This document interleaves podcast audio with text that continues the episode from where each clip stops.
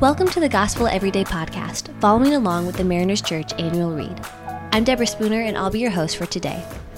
This month, Andrew Murray is leading us to think through the secret to fellowship with God. In today's reading, Murray guides us in a reflection called Things of the World. He starts with this verse in 1 John 2:15. Do not love the world or anything in the world. If anyone loves the world, the love of the Father is not in him. As people following Jesus, we get to have the love of the Father in us.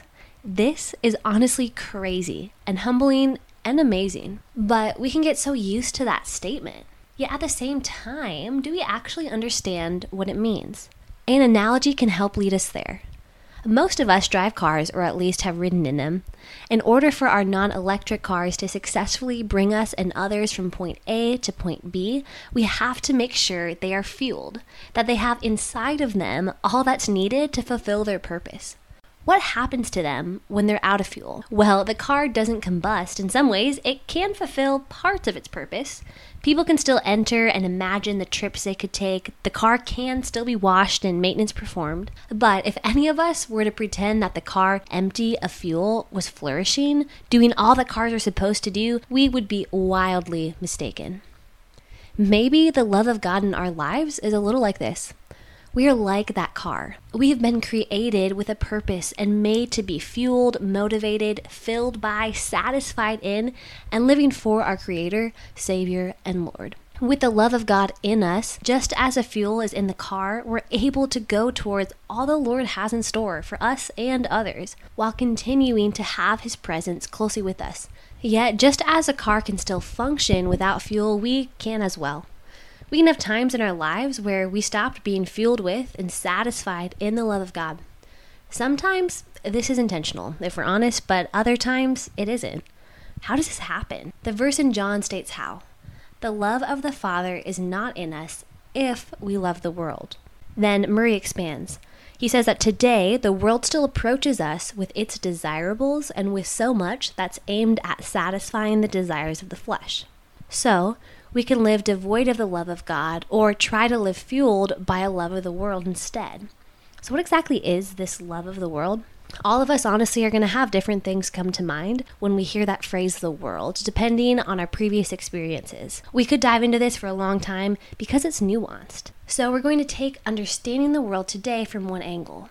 We're going to contrast what makes us love the Father more and what of the world pulls us away from Him. So, we can ask a simple question to help what am I loving right now above all else?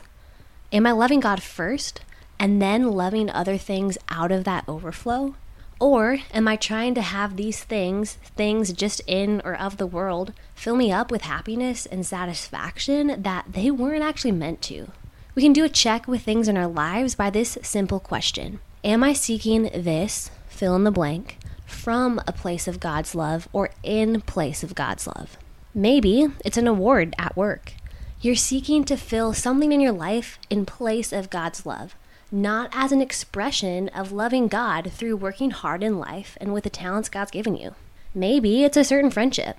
You're seeking that to fill something in your life in place of God's love, not as an expression of loving God through getting to love people that He gives you to walk through your life with.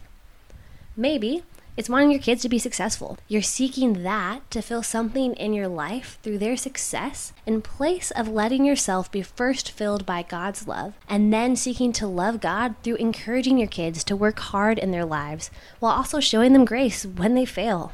You see, seeking anything in the world to fill us, fuel the cars of our life, without realizing that nothing can take the place of the love of God in our life, is just going to make us tired, frustrated when the highs fade from getting what we think we want. And that is actually grace that points us to how we were made for something more. And the way that we can enjoy these things in our life so much more after we first are satisfied in Jesus, it really can't be fully described.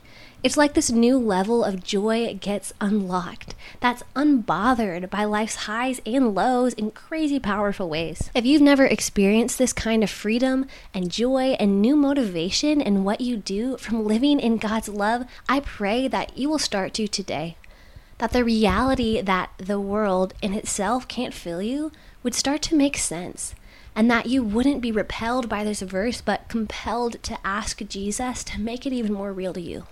So let's ask God to help us as we navigate the waters of our own hearts and minds this week, asking if we're seeking things in the world in place of God's love instead of from His love through the help of the Spirit. Let's pray towards this through the prayer Murray guides us in today. Lord, protect me from the world each moment and focus all my love on you. Thanks so much for making the Gospel Everyday podcast an important part of your day. Hit that subscribe button if you haven't yet, and we'd love it if you could take a few moments to rate, review, and share the podcast. Tune in tomorrow for brand new content. If you'd like more information about Mariners Church, download the Mariners app at your favorite app store or visit marinerschurch.org.